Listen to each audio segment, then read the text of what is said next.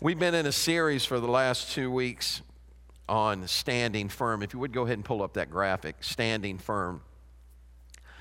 Today, we'll end that series. So let's start with this is the part three of this series.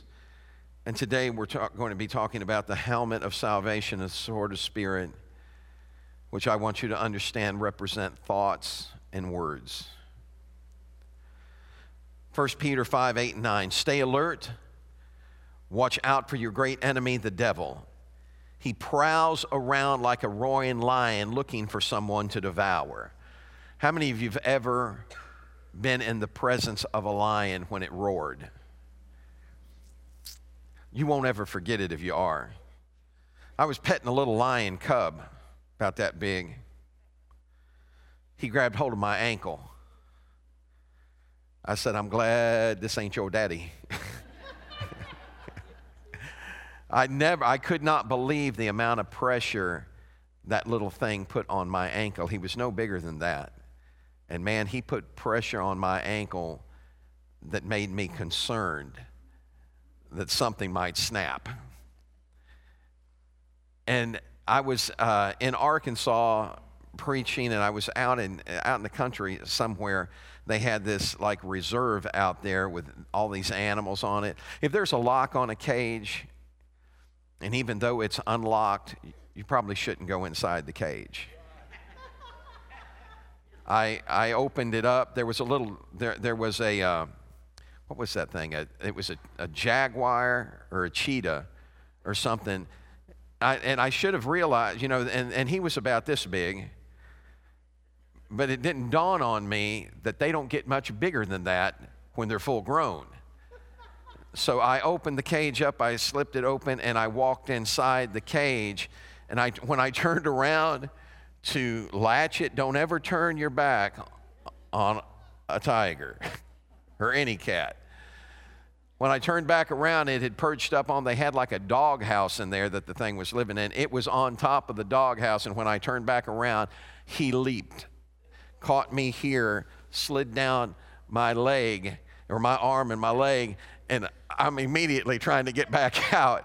He grabbed hold of my thumb, put had my I, he had my thumb in his mouth and I thought he was going to bite through my thumb and I had to stick my other hand in his mouth and start pushing on his tongue to get him to open up enough so I could get my hands out and all the time my little boy's in there thinking I'm getting ready to become lunch. And I finally got out. That's the same place where I heard the lion roar. That was an exciting day, folks. When that lion roared, my insides shook. The Bible said that the devil is as a roaring lion, it means he's like one. But the scripture says concerning Christ that he is the lion of the tribe of Judah. And there's a huge difference between being like a lion and being a lion. If you don't believe it, just go ahead and act like a lion and crawl in the cage with a real one. and you'll find out in a heartbeat who the real lion is. Everybody say, He's more than enough. So it says, Stay alert and watch out for your great enemy, the devil. He prowls around as a roaring lion seeking whom he may devour. Stand firm. Say it with me. Stand firm against him and be strong in your faith. Ephesians 6, starting with verse 10, a final word be strong in the Lord and in his mighty power. Put on all of God's armor so that you'll be able to stand firm. Say it again stand firm against all the strategies of the devil.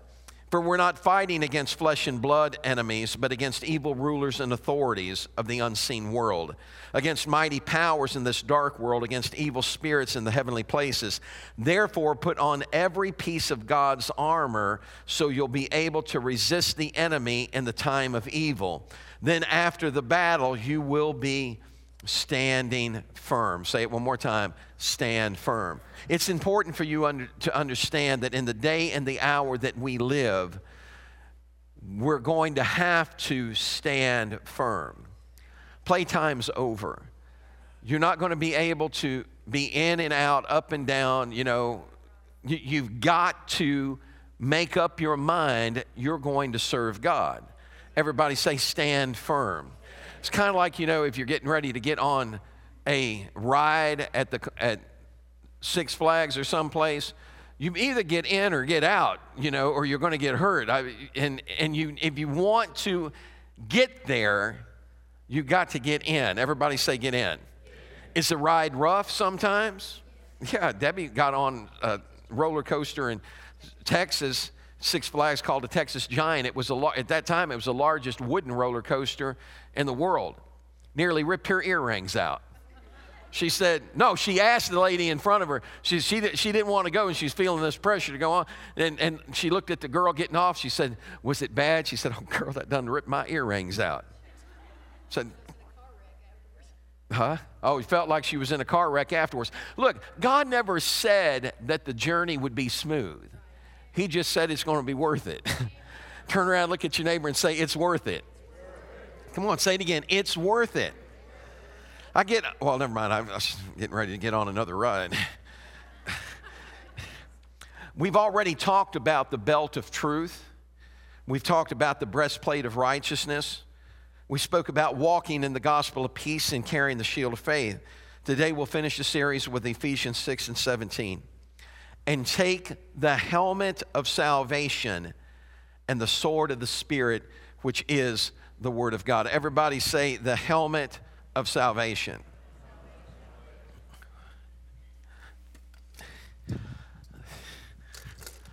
I know you can see it up here, but I wanted to bring it out.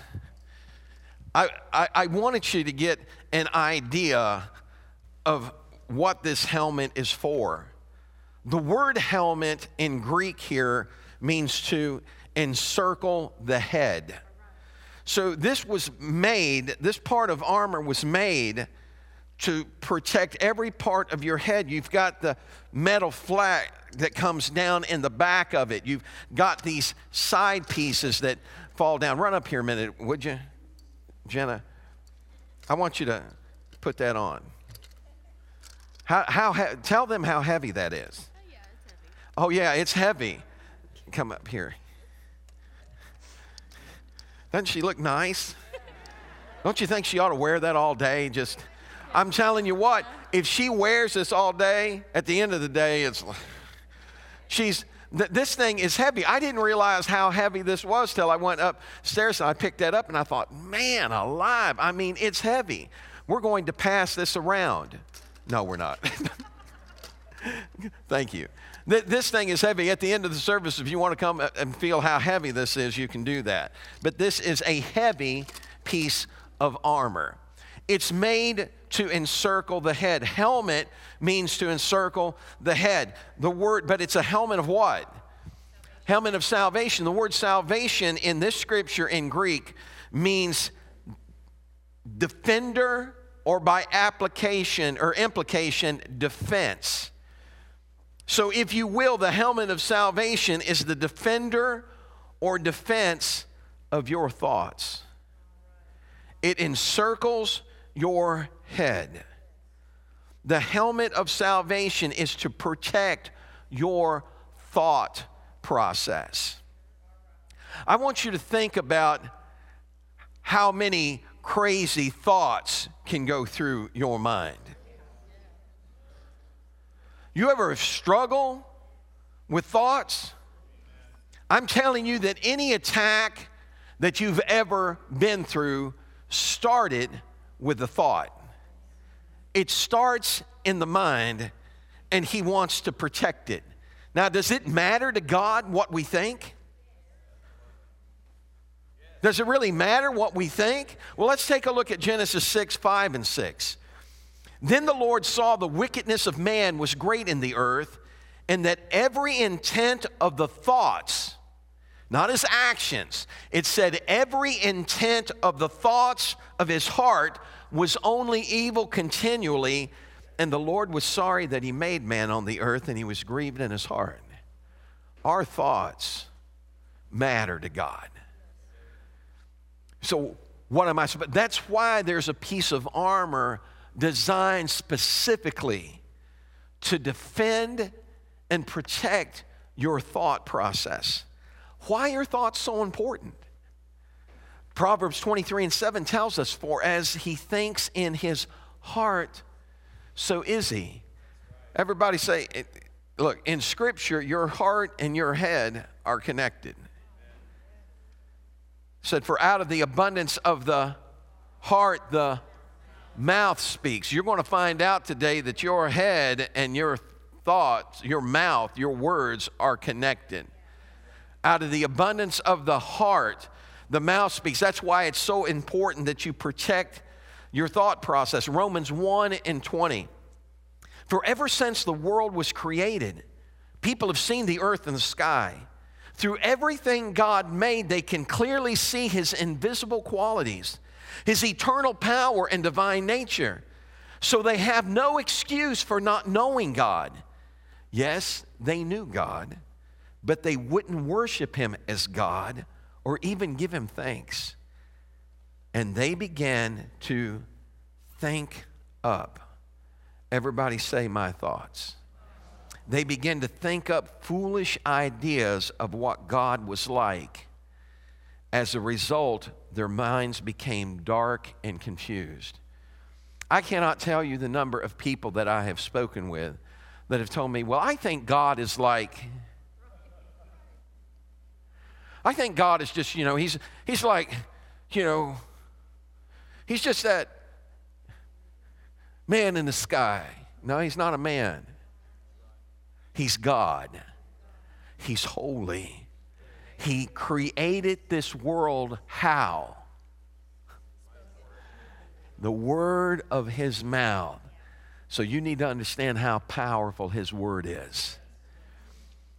Sometimes we think that words don't matter. I'm going to show you today that words matter thoughts matter.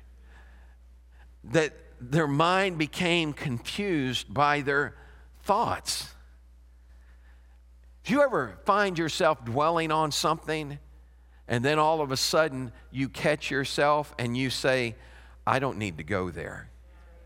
And you have to start reeling your thought process back in because you know where it can take you. Listen to what Proverbs 16 and 3 says Commit your works to the Lord, and your thoughts will be established. You can't keep your mind on God if, if you're not living for God. Commit your works to the Lord. Oh, I go to church every Sunday. Well, bless your heart, so is the devil. It's not about whether or not you come to church every Sunday, it's about whether or not you take God with you when you leave out of here. Anybody can come to church and, oh, praise God, praise God. I've seen folks, I, this is true story. I won't mention a person's name, but I'm a uh, good brother in the Lord.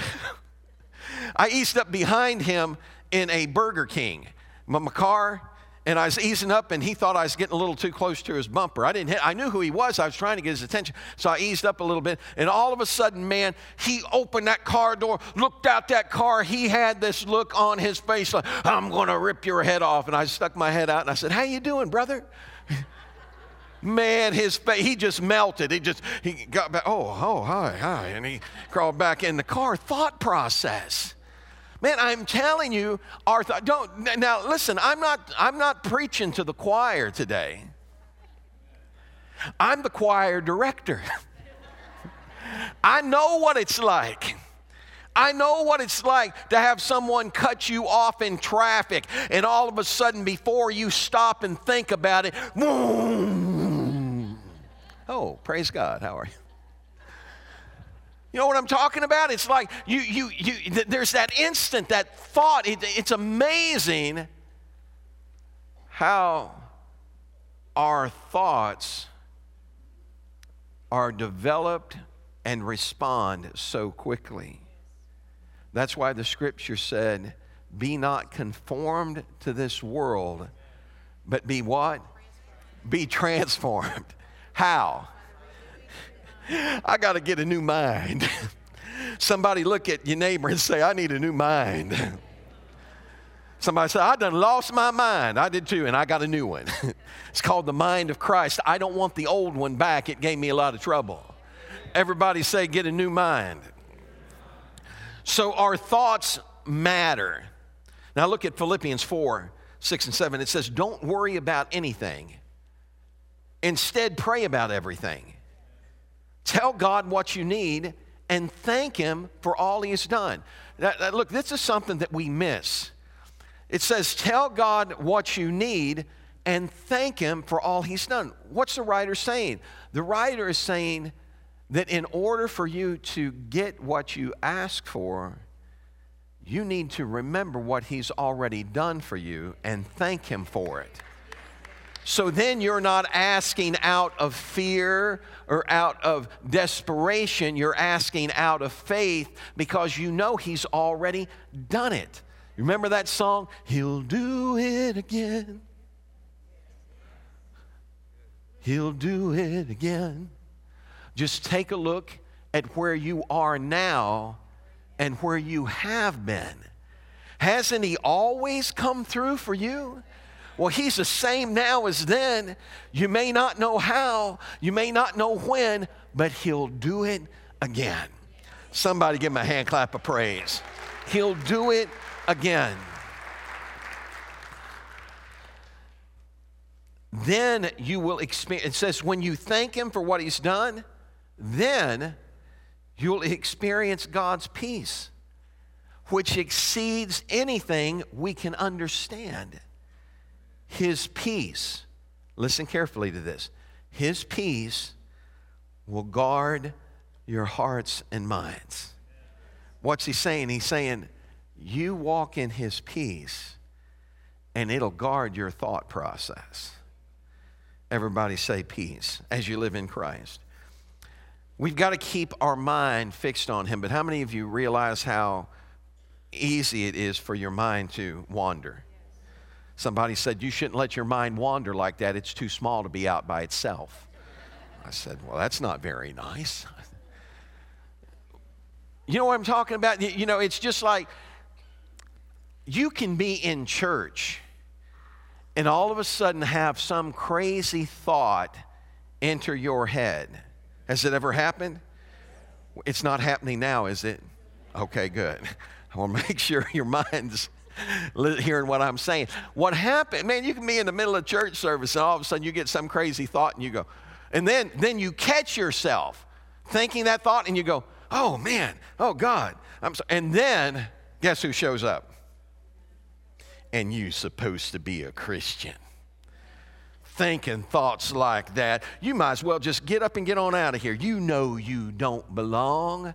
Well, I also know something else that the devil's a liar and he couldn't tell me the truth if he wanted to. So get behind me, Satan. And I'm going to get my mind back on God where it needs to be. What about when you pray, man? When you pray, you don't have to worry about that stuff, right? Because you just and I, every time I pray, one of the first things I pray when I get down on my knees is, God, help me stay focused on you. I can't tell you a number of times I got down to pray, and all of a sudden I'm thinking about something way off in left field. And I'm thinking, and then I stop and I go, where did that thought come from? And I spend the next try, five minutes trying to figure out what made me start thinking about that. And I'm missing my prayer time. And so I got to stay focused. Everybody stay focused. That's why writing down things you're going to pray about is a huge help because you, you look at it and it keeps you focused. You, you look at that and you, are praying about that, and then you move to the next thing you're praying about. Man, I'm preaching to myself right now. Get me a pad and paper for Valentine's Day, would you? Everybody say, pray. When you pray and you stay focused, it will help guard your mind. Now, let's take a look at this Philippians 4 and 8. And now, dear brothers and sisters, one final thing. Now, anytime you see a writer say one final thing, you ought to pay attention to it because it's the last thing he's got to say about it. So it's, if it's the last thing he's going to say, it's going to be pretty important. He, say, he says one final thing. This is Paul writing. One final thing. Fix your thoughts Everybody say that with me. Fix your thoughts. Fix it on what? Fix it on what is true and honorable and right and pure and lovely and admirable. Think about things that are excellent and worthy of praise.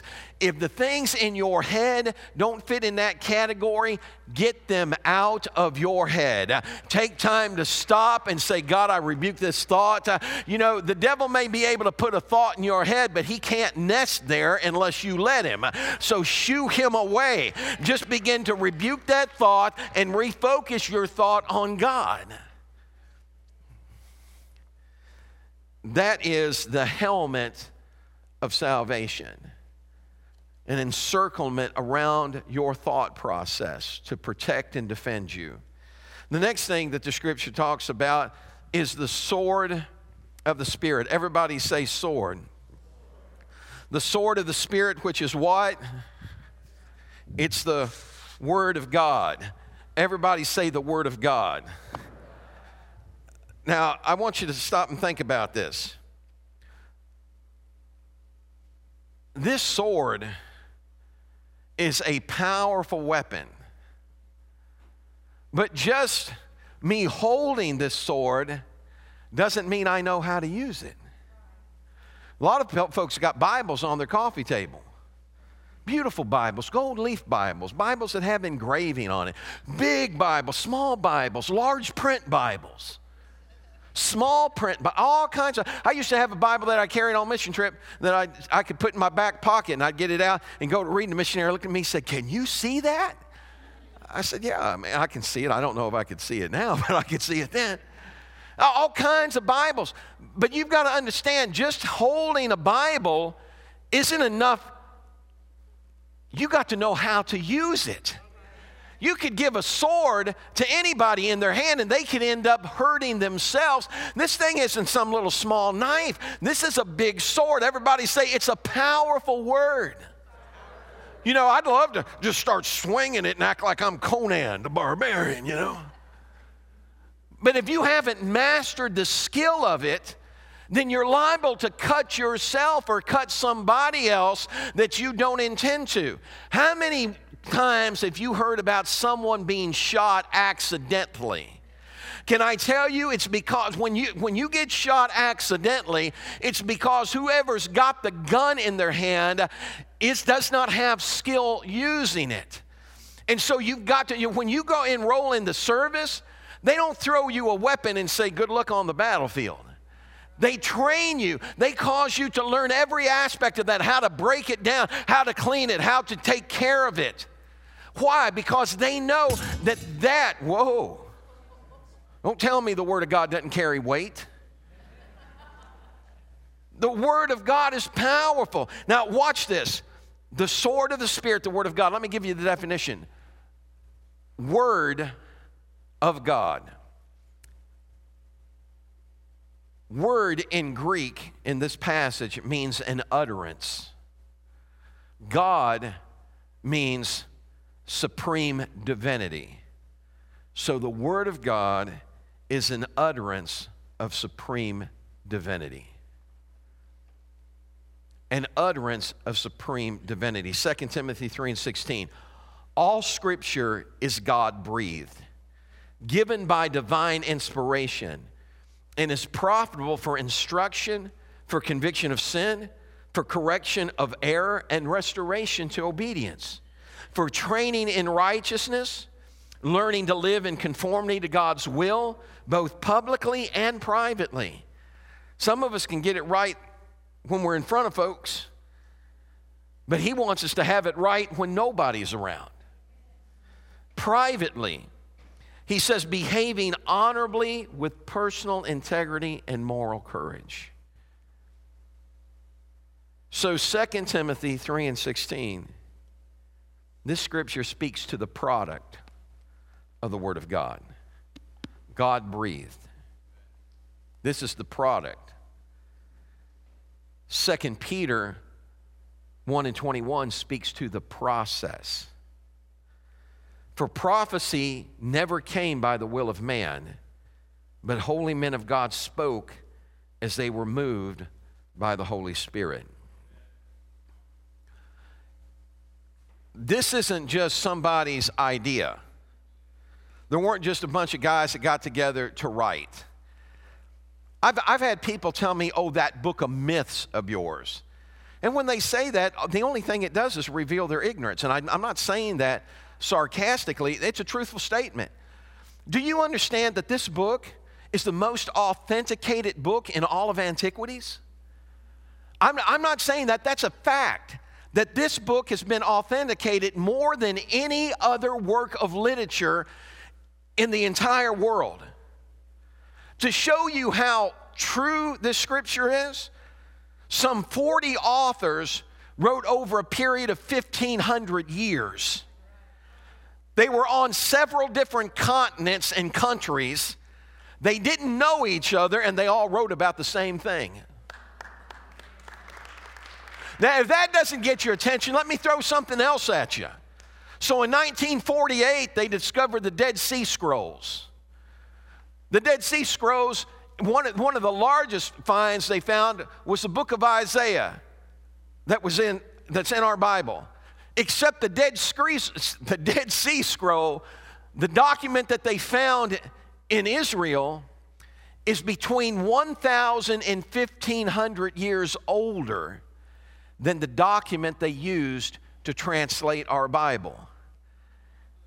And when you read them, they are almost verbatim, word for word.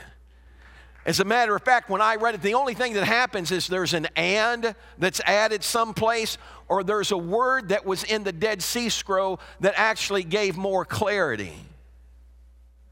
Do you understand that's a miracle? What do you mean it's a miracle? Well, did you ever play that game? I could start here and whisper something in Rick's ear and have him whisper it and it go all the way through. And then by the time it gets over here, it is going to be so distorted from what I originally spoke.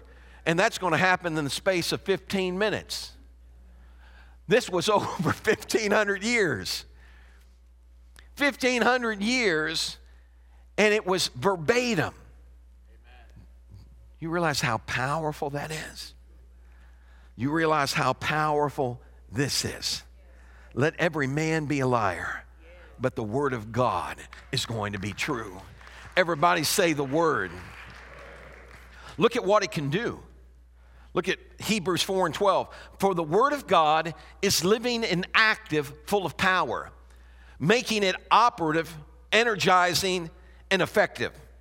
It is sharper than any two edged sword, penetrating as far as the division of the soul and spirit, the completeness of a person. And of both joints and marrow, the deepest part of our nature, exposing and judging the very thoughts and intentions of the heart. This is what I want you to get. The sword and the helmet are connected. The Word of God exposes the thought process. And if your thought process is wrong, this will expose it. I don't care how loud you shout, Praise God, or how many amens I get out of you. If what's coming out of here isn't found at what's in here, we need to get it fixed. Because speaking the Word of God is powerful speaking your mind is dangerous. How many of you ever spoke something that got you in trouble? I'm telling you right now, before God and everybody, the worst whipping I ever got in my life, and I said whipping, I didn't say spanking. I was supposed to stay home until mom was out of bed. My dad worked day shift, my mom worked nights. I was supposed to stay home till mom got out of bed. We all decided to go on a bike ride while mom was in bed. She was sleeping a little too long, we thought. We took off, managed to get down by the river. My brother fell off his bike and scraped his knee. Didn't scrape my knee, I just fell right into the river. I, I, I hit a root I was on a path, I hit a root, I grabbed for a limb over me because I'd lost my balance. And when I reached for the limb, the bike did that, and man, I wound up in the river. By the time I got back home, man, I was soaking wet. How many of you have ever heard of a switch? Mom had went and picked a switch and was waiting for us. She didn't give me the opportunity to go change my wet pants and put on dry pants. A switch is bad enough, but when you got on wet pants, buddy, it'll talk to you.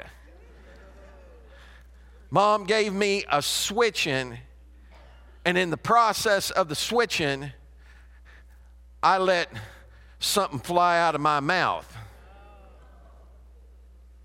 I was just getting over her switching when dad showed up with a belt. I learned a valuable lesson that day keep your big mouth shut. Turn around, look at your neighbor, and say, He should have kept his mouth shut. Go ahead. I know I, it doesn't work well when I tell you to tell your neighbor keep your mouth shut because that, you know, then that gets intensive. But you can say he ought to kept his mouth shut. Say it one more time. He should have kept. Some of you seem to be enjoying that a little more than others. So here's the deal: is you've got to recognize that the words that we speak have consequences. James talks about the power of words in James 3. We can make a large horse go wherever we want by means of a small bit in its mouth. And a small rudder makes a huge ship turn wherever the pilot chooses to go, even though the winds are strong. In the same way, the tongue, a small thing that makes grand speeches, but a tiny spark can set a great forest on fire. Proverbs 18 and 21 so I'm, uh, you don't have to answer this, but I, I just want to make a couple, I want to ask a couple questions, make a couple statements. How many of you have ever gotten in trouble because of your mouth and you didn't learn the lesson of it? And you just kept shooting off your mouth, speaking out words, and the more you spoke, the deeper it got till you wished you could reel them all back in and say, Could we start this conversation over? Because there are not enough flowers on God's green earth to get you out of some stuff. They don't make enough chocolates to get you out of some stuff. So you'd be a lot better off not to say it. Now, think about this because it comes here before it comes out here. So, if I had a helmet of salvation, if I had something protecting my thought process, it could never get here. But when I don't, when I let anything in my mind, let me ask you a question. How do things get in your mind? From your ears and your eyes. So you they are, they're the gates to your mind, to your heart. So you need to protect what you're seeing and what you're hearing. I worked with a group of guys, man, it was some of the filthiest mouth guys I'd ever heard. I'd lay down to bed at night and those words would still be going through my head. And I'd be praying, God, please get this out of my mind. God, purge my mind from this. I don't want this in my mind. Because the mind is too close to the tongue. And I don't want to start speaking things I've been hearing. That's why I need a helmet. Everybody say a helmet. I've got to protect the process. Proverbs 18 and 21 the tongue can bring life or death. Those who love to talk will reap the consequences. Everybody say it with me life and death and the power of the tongue. Do you know wars have started over words? Over words. And so we've got to protect it. If I speak life, then I'm going to receive life. But if I'm speaking death, there's a grim reaper at your door because we're trapped. The scripture says we're snared by the words of our mouth.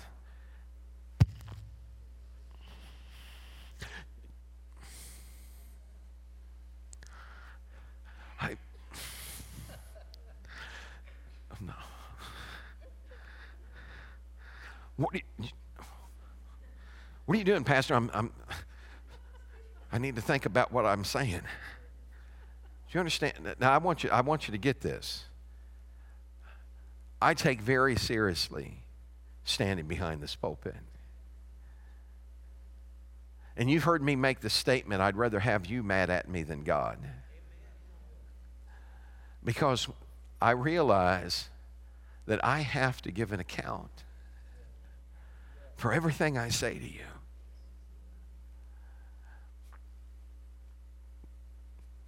That's something I take real serious.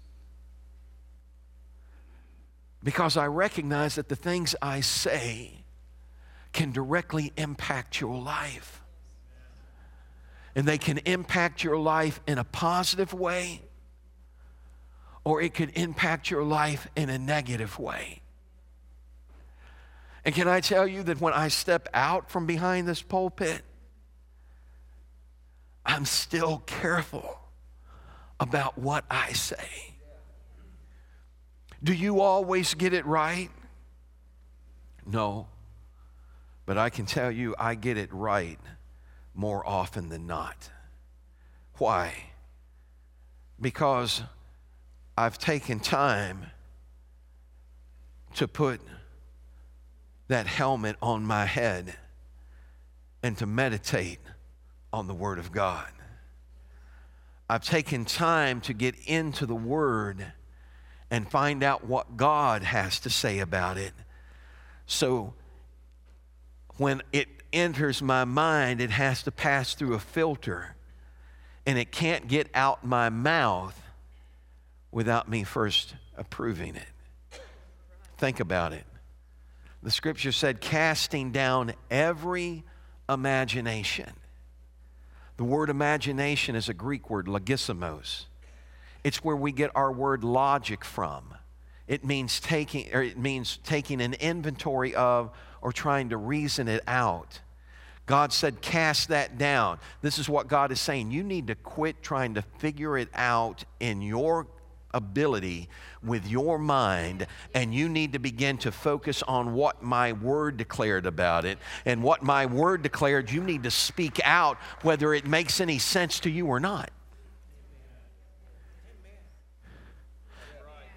You remember me telling you the story about the warlock I worked with?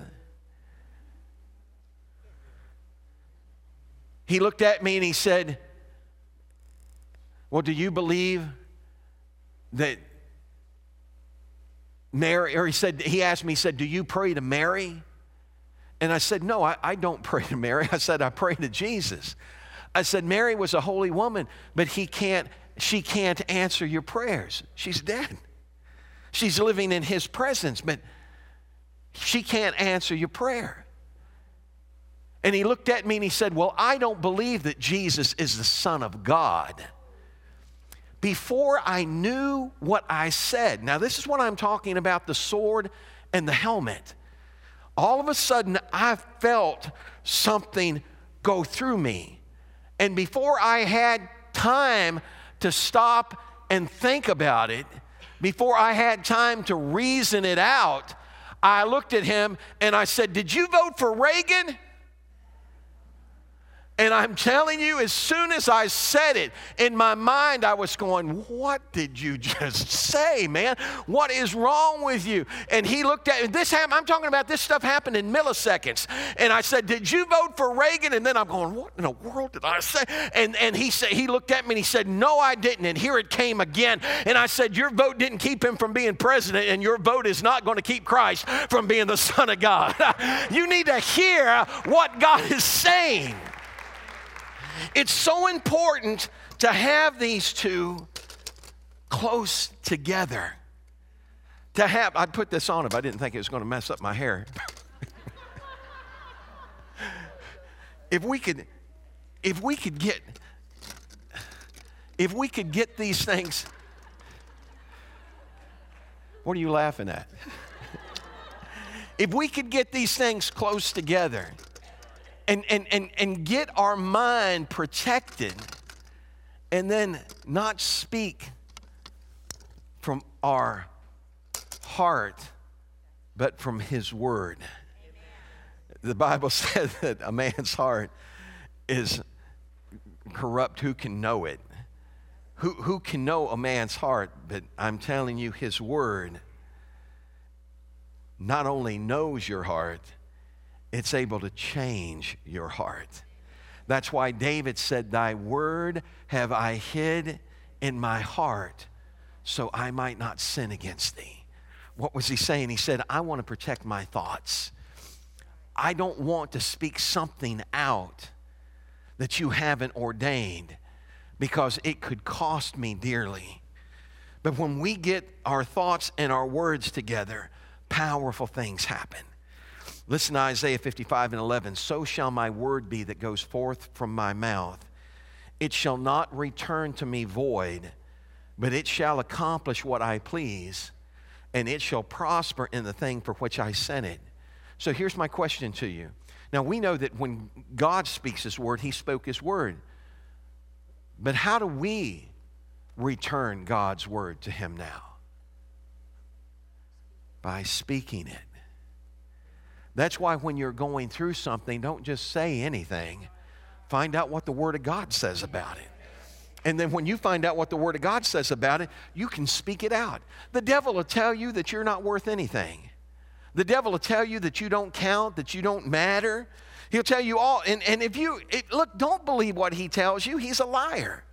But when he's telling you that stuff, you need to go into the Word. Read 1 John 4 and 10. This is love. It's not that we love God, but it's that He loved us, for God sent His Son to pay for our sins with His own blood. Say that to the devil.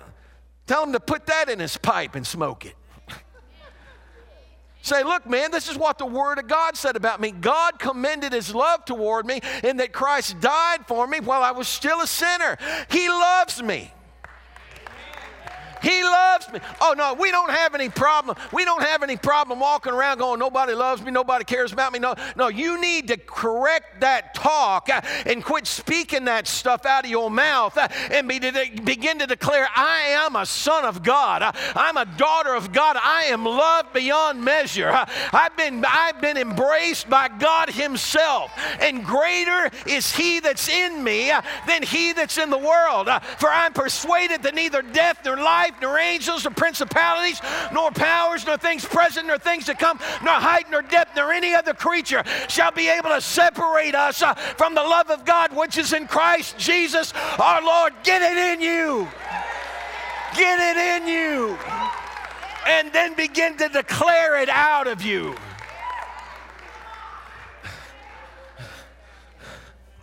We can take this and throw it up underneath oh, our arm all we want to. Walk around, praise God, I'm a minister of the gospel. I'm a minister of the gospel. I'm going to preach me some word. One guy got up and started preaching. This is a true story. He started preaching, and it was about that tree that he was going to let grow for another year, and it said, Why cumbereth it the ground? He got up and preached that that guy was going to plant cucumbers around it. Why cumbereth it? The ground. He thought it meant plant cucumbers around it. And that's what he preached. Man, you've got to rightly divide the word of truth. Paul told Timothy, study to show yourself approved, a workman unto God, that you don't need to be ashamed, but you're rightly divided. And when you rightly divide the word of truth, I'm telling you, there's not a demon in all of hell that can stand against the word of God. It's forever settled. You don't, it's not about you, it's all about Him. In the beginning was the Word, and the Word was with God, and the Word was God. Would you stand with me? How many of you ready to do some damage? I'm not talking about to one another. We do enough of that, don't we? I'd like to do some damage to the devil's kingdom. See, every piece of armor I have is for my protection. There's only one piece he gave me that can defeat the enemy. Everything else is made to make sure the enemy doesn't defeat me. The one piece that's used to save me and to do damage to the devil is his word. So the devil will try and depress you so he can oppress you. And then he'll try and possess you. Don't let him do it. Just tell him, get off my back. Well, you ain't nothing. No kidding, but he loves me. What can I say? You just getting around to that? You just now recognizing that? See, that was your problem in the beginning with. You thought you was something. And you tried to lift yourself above him, and guess what? He cast you out. and that's what I'm doing right now. I'm casting you out. Get off my back in Jesus' name. Declare his word. Speak his word. This is something wonderful. This is called a promise book. We have them in the coffee shop. There's all kinds of things in here fear, courage, hope, faith, healing. All kinds of things are in here. This is kind of like a quick draw. Because sometimes people say, Well, I don't know the word enough to be able to know where I ought to go. Then you ought to get one of these. You need to get this and you need to read it. Highlight those scriptures that speak to you and then speak those scriptures to others. I want to end with this. We traveled for 20 over 21 years. During that time, I stopped in gas stations and restaurants and grocery stores, flea markets, J.C. Penney's, Macy's, Dillard's, you name it, we stopped there. I mean, we, and this is this is what would happen. We would go in, and all of a sudden Debbie would be going through the store, and she would feel something, and she'd say, "You, you go ahead and go on." I knew what that meant she wanted to minister to somebody, so she was saying, so I'd go find sporting goods, you know. A lot of times I'd just walk a few feet away and act like I was looking at something and watch. And she'd walk up to him and she'd engage them in conversation. And then she'd say, I have a word for you. And the word she gave them was his. She had committed to memory Scripture. When she felt that, she would share that Scripture with them, and I watched grown women and men break down and begin to bawl and give their life to God in the middle of gas stations, in the middle of grocery stores. One lady fell right out in the floor, man in front and right, right at the entrance of a Kmart. She started crying out to God. All of a sudden, Lord filled her with the Holy Spirit. She started speaking in tongues. This right at the main entrance. Manager came running up. Do we need to call an ambulance?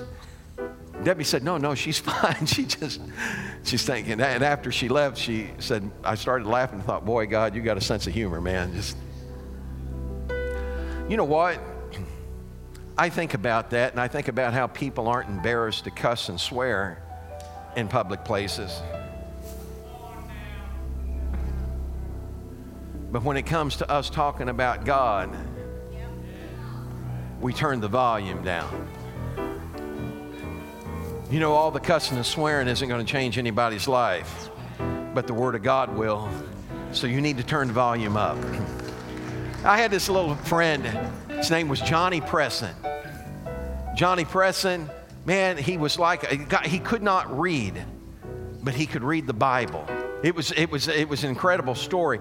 He was in his late 70s. He stood about so tall, and everywhere he'd go, uh, you'd try and preach, and you'd have to preach over Johnny because he'd, he'd finish quoting the scripture before you read it. That's chapter and verse, brother, chapter and verse. I was at a gas station one time and he walked up to me and all of a sudden he goes, Praise the Lord, brother, how you doing? Praise the Lord. And and when he said that, he'd usually do one of these, Praise the Lord, praise the Lord. And all of a sudden, everybody around us started backing away. And he looked at me and he said, They don't understand us, do they? I said, Nah, Johnny, it's just that we're at a gas station and they're a little nervous when fire hits.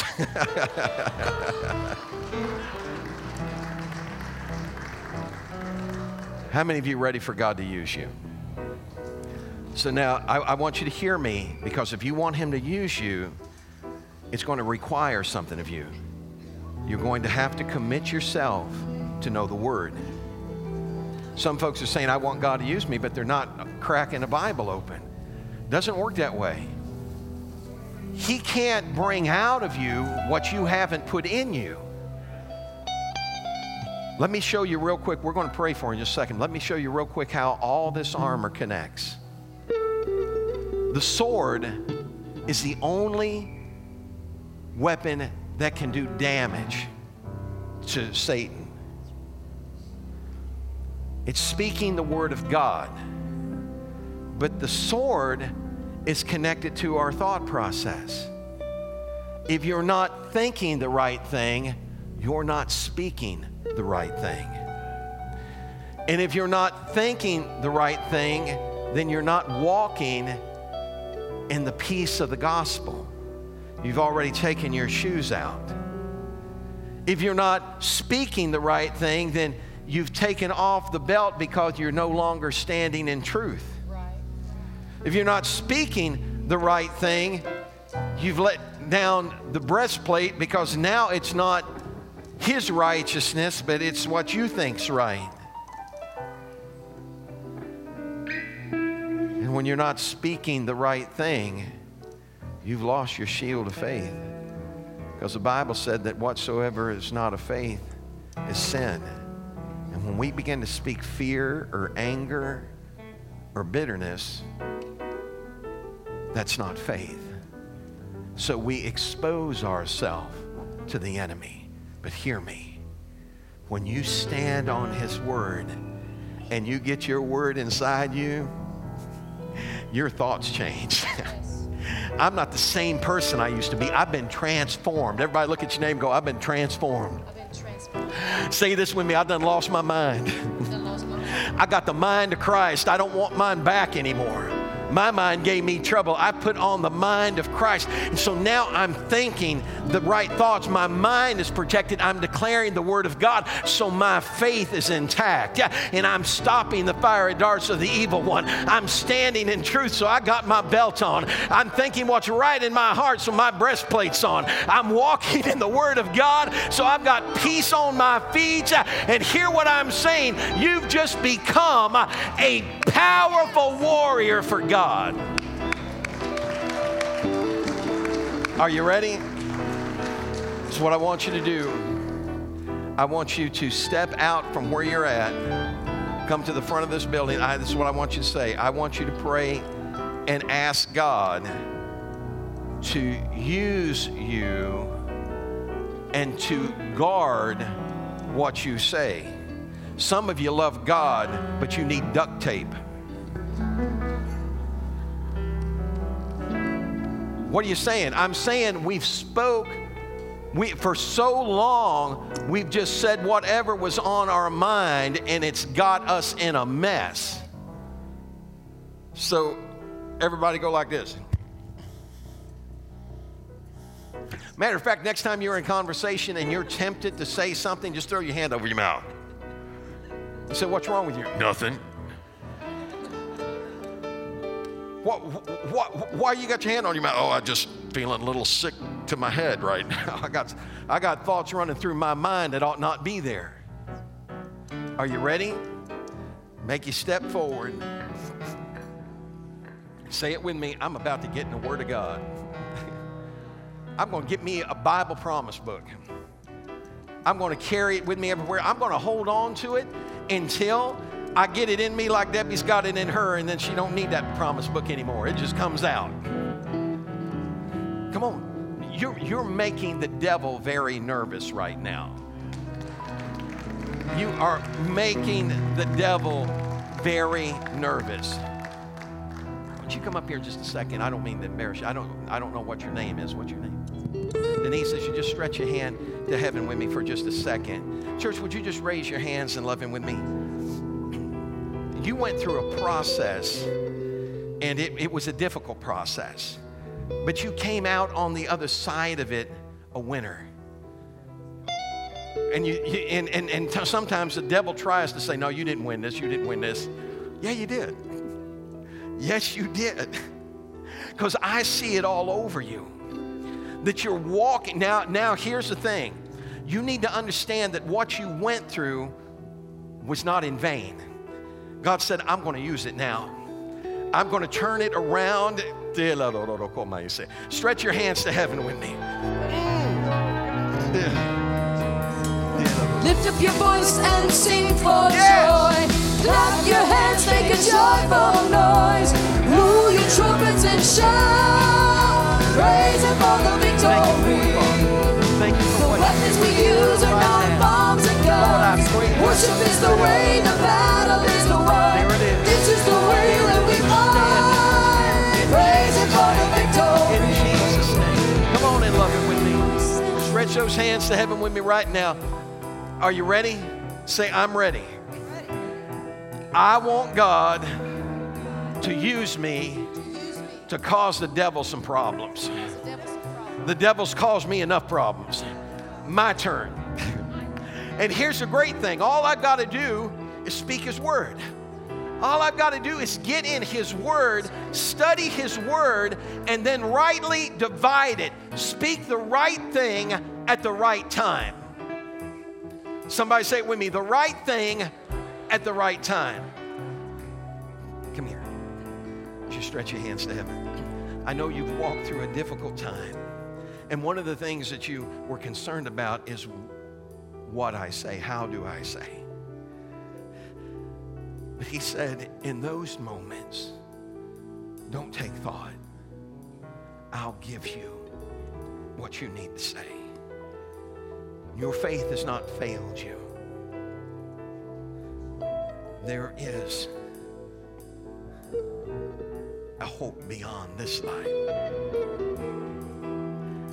We all want to go to heaven, but none of us want to leave, right? Until you get a glimpse of it.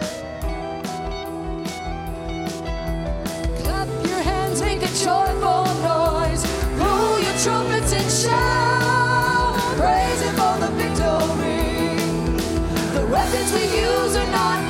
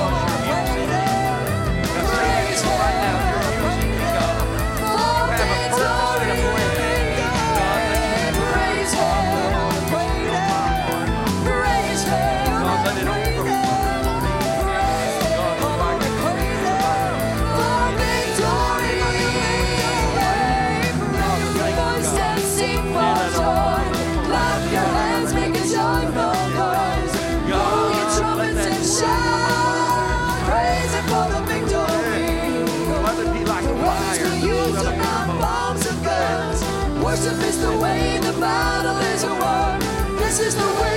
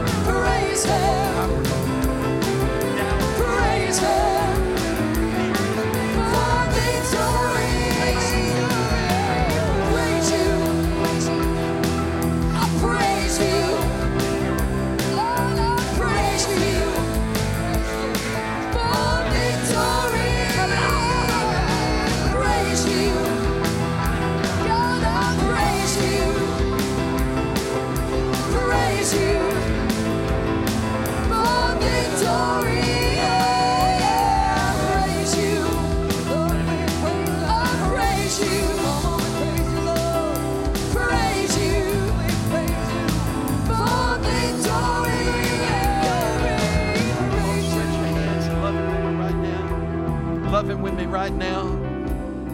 Yeah, God, let your word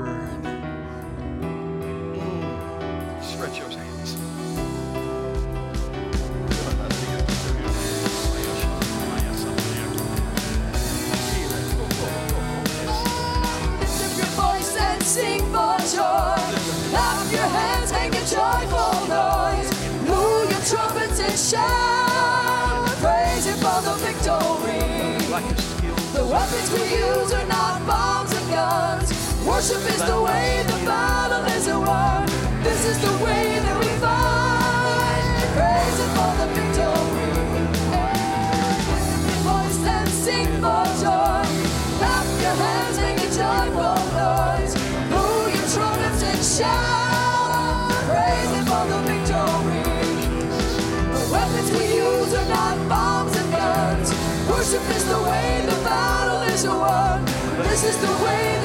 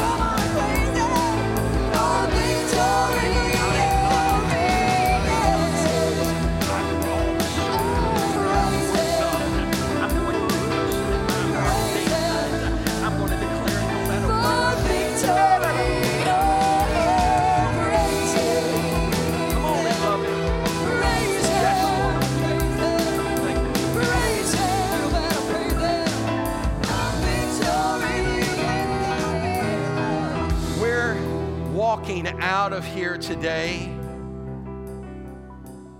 with a mission that this word is going to come alive inside of us. I'm not just talking about reading the word because I got saved, I read, but it did not, I didn't understand. And I had to pray for understanding.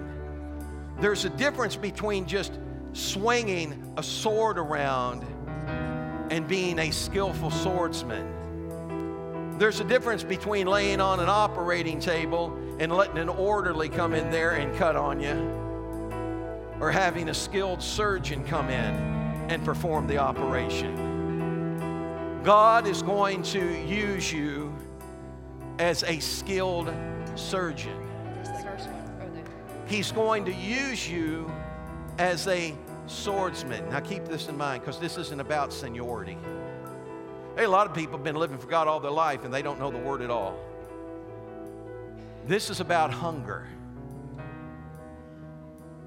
When I got saved and I got hungry, it made all the difference in the world in my life. Because when I got hungry, I started devouring the Word. And then the Word started devouring me. what do you mean? I mean, it started eating away who I used to be, and it started changing me into a new person. So, some of you that are just coming in and you're hungry, look out. Say, Here I come. I'm going to get the word in me so it can come out of me. I don't mean this wrong, so I don't want anybody to take offense to what I'm going to say, and I'm going to let everybody go. But I'm not really all that interested in your opinion. Because I've talked to thousands of people over the past years of ministry, and guess what I've heard? Thousands of opinions. The scripture says that the Word of God is not given to any private interpretation. The Word is just the Word, and it'll stand the test of time all on its own. So, as we get it in us and we ask God to bring it out of us, we're going to see God begin to use us. Amen. So get a routine, get the Word every day. I don't care if it's, it's better if it's in the morning, but if, if your morning starts real early, get up earlier. And if, even if it's just, even if it's just, you know, five minutes in the morning, get the Word in you in the morning before you start your day and then put it in you again in the evening. If you're only getting five minutes in the morning, that's not enough. So get it in you in the evening as well and in your day with the Word. We are going to stand firm because the winds are going to blow, the big bad wolf is going to huff and puff. And if you built your house out of sticks or you built your house out of straw, you better be looking for your big brother He's a friend that sticks closer than a brother. and say, I need some bricks, God. I, I need some bricks on up in here so I can build on a firm foundation. Stretch your hands, heaven. I want to pray for you. Father, I thank you, God, for my family. God, you've united our hearts together. And I pray, God, for each one that you just ignite a fire in them through your word. God, guard our thought process and don't let anything come out of our mouth that isn't in agreement with your word. Help us to hide it in our heart and to declare it from our lips. And we'll give you all the praise and glory. So at the end of this, we're still standing firm in Jesus' name. Amen. God bless you. Come on, love one another.